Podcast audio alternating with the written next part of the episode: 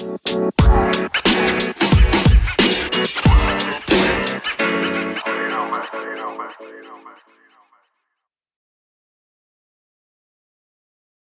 morning, afternoon, or evening, wherever you are in the world. Welcome to DBN News, the daily news that even plants crave. I'm your host, George, and here's your news for Thursday, March 21st, 2019. News is courtesy to IGN, and this first article was published on their website by Jonathan, Jonathan Dornbush. Since the Google Stadia reveal er, event earlier this week, we've learned what Stadia specs will be as well as the internet requirements necessary for players to enjoy Stadia. In speaking with Google's Phil Harrison following the Stadia announcement, Google at, or excuse me, IGN asked him whether about whether Google had concerns about how many players would could could access Stadia at given internet speed requirements and the wildly different speeds of internet uh, ISPs available throughout the world. We know that our internet bandwidth requirements won't reach everybody day one. There's nothing we can promise that will change that, he said.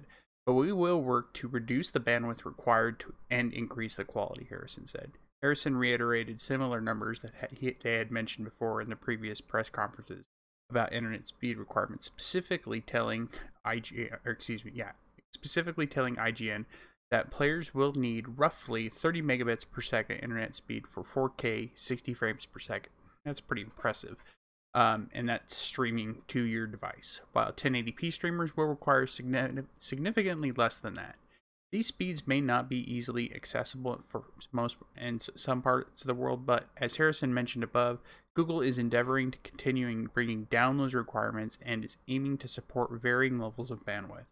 An interesting and opti- optimistic outlook, many, myself included, question how well this service is going to work on launch, but it seems like Google has put a lot of time into figuring this out and to get it as accessible as possible.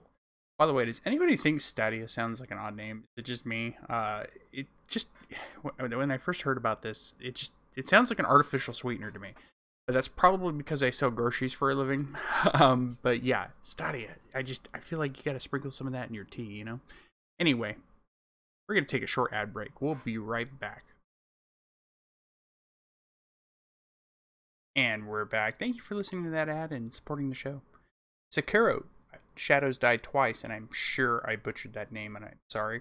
Uh, Sekiro Shadows Die Twice The reviews are rolling in, and the game is looking pretty solid.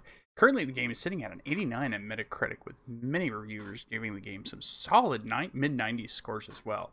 Uh, PlayStation Lifestyle had this to say in their 95 review. Untethered from the expectations that come with a Dark Souls or Bloodborne game, From Software was able to create a game that maintains the studio's unique identity while allowing them to explore interesting new mechanics and ways of telling the story. Sekiro is challenging, but fair, a game with the goal of allowing the player to grow, rather than the avatar. It blends mechanics and narrative in a way that is too rare in games today, allowing for a deep level of immersion that begs for just one more clash of blades no matter how difficult the encounters get.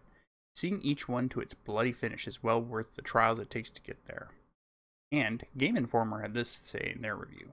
It's a challenging journey, but a weird and wondrous world that forces you to learn and master its punishing combat to succeed. However, the sweet thrill of victory keeps you pushing forward despite the myriad of disheartening deaths.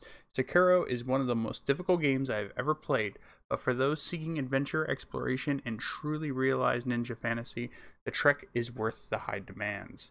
Sekiro Shadows Die Twice releases tonight at midnight, so user scores aren't up yet, but things are looking pretty solid. And this game definitely popped on my radar a couple months ago, and I've been watching it, and man, I am just I, am I'm, I'm definitely gonna snag this game. It looks awesome to me, and I love the the feudal Japan era of uh, the shogunates and stuff like that. So definitely looking forward to checking this game out and seeing what it's all about.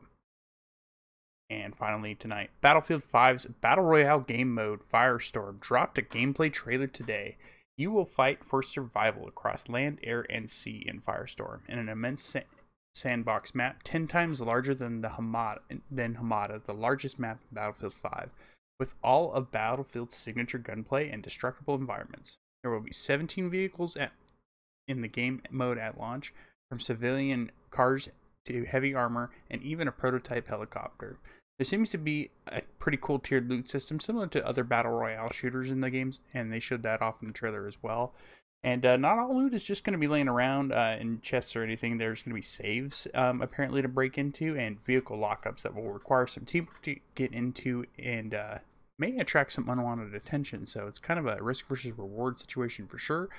Firestorm will be available March 25th and looks to be about 10 gigabytes uh, in terms of a download. So if you're check getting ready to check this out, definitely clear the space on that drive if you need to on any whatever system you may be on.